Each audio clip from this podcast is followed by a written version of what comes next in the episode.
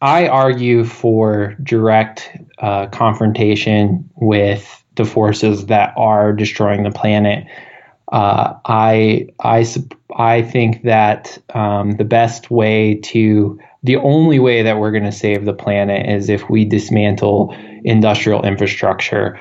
Um, you know the we know what is destroying the world. We know that uh, the um, combustion of fossil fuels is is producing climate change. For example, uh, we know that the uh, exp- you know that the expansion of agricultural operations of industrial industrialization uh, destroys habitat for for the species we share this beautiful planet with. Uh, we know what is causing the problems, um, and and if if we're going to if we're going to stop environmental destruction, we have to actually stop environmental destruction. We can't ask other people to do it for us. So, uh, so like I said, I argue for dismantling industrial infrastructure. I think that morally we're obligated to do this as quickly as possible. The longer that we wait, the less of a planet is going to be left, and uh, we don't have any time to waste. So I more specifically, I argue for things like sabotage. Uh, there are miles and miles and miles of of undefended uh, pipelines of of relatively unguarded uh, hubs where um, things like fossil fuels are produced, are refined. Uh, and if this culture doesn't have access to its lifeblood, to fossil fuels, then it, it, can't keep destroying. You you have to be able to fill the backhoe with oil or gas in order for it to operate. Um, unfortunately, uh, not a lot of people are are ready to hear this or want to hear this. And unfortunately, as much as I wish that there was a serious uh, militant resistance movement forming uh, that was willing to consider uh, these more direct uh, approaches, uh, that just doesn't seem to be the case. So when I realized that, it's one thing for me to, you know, get on a podcast or get on my computer and type up an argument for uh, attacking industrial infrastructure. Um, it, but it's it's another. It, I think it's more effective to actually uh, experientially show people why the tactics that they've been taught to believe in uh, aren't working. You know, when I say something like uh, we need to dismantle industrial infrastructure, we need to um, consider tactics like like sabotage. Um, people say, well, we don't need to do that. We can file lawsuits. We can we can get the right the right uh, candidates in office.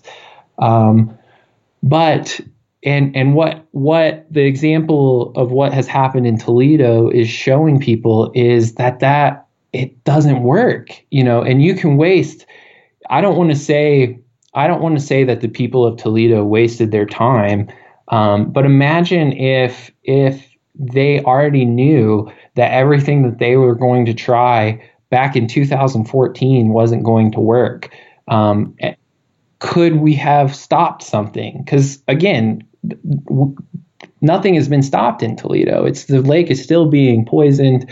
Uh, the algae bloom's getting worse. You know, for all of the efforts that we've done in Toledo, um, it, it, nothing physically has changed.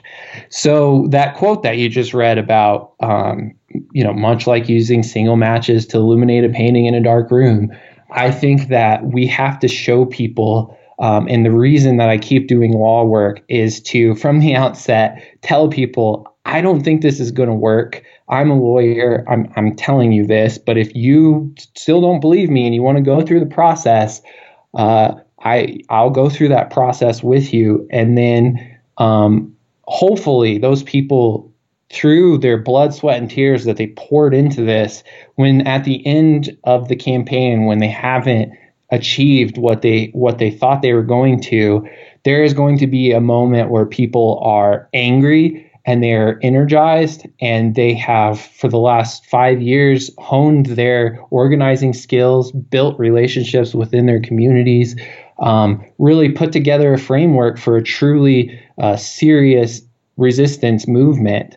Uh, and i want to be there when those people do experience that anger to say there's other things we can try. We the, the legal system is not the end end all be all. It is not the last thing. Um, you know now it's time to think about how we how we can directly challenge physically challenge what is happening actually shut down the forces that are destroying the planet that are poisoning lake erie.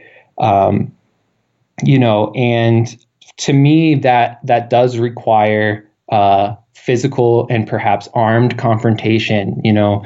Um, there's what it, what is it that we're actually trying to do through the legal system? When we file a lawsuit, what is it that we're actually trying to do? And to me, at the at the very basic level, um, what we're trying to do is we're trying to get the judge to order men and women with with guns, armed men and women with guns, the police, the the National Guard, the um, in Canada, the um, the RCMP. We're trying to we're trying to get the judge to order the police to act on our behalf. Um, you know, so if if we file a lawsuit against a corporate project and we're successful in getting a judge to rule that that that project shouldn't go on, the real power behind the judge's decision is the judge's ability to, if that corporation disobeys the judge's order, the judge now has the power to order the police to go stop the corporation. So, if we know that the legal system doesn't work for us, cut out the middleman. Cut out. We don't need. We don't need it to be the the state's police that are protecting us. Why don't we learn how to protect ourselves? Is my is my big point. Why don't we skip the last like in Toledo? Why don't we skip the last five years of truly grueling work of of using all those resources? And and what if we started to think about you know our own police forces or um, you know our own um, our own more militant tactics, uh, and instead of of wasting time, precious precious time, where where we're losing so much, why don't we skip that step and and get right to it and and and stop the destruction?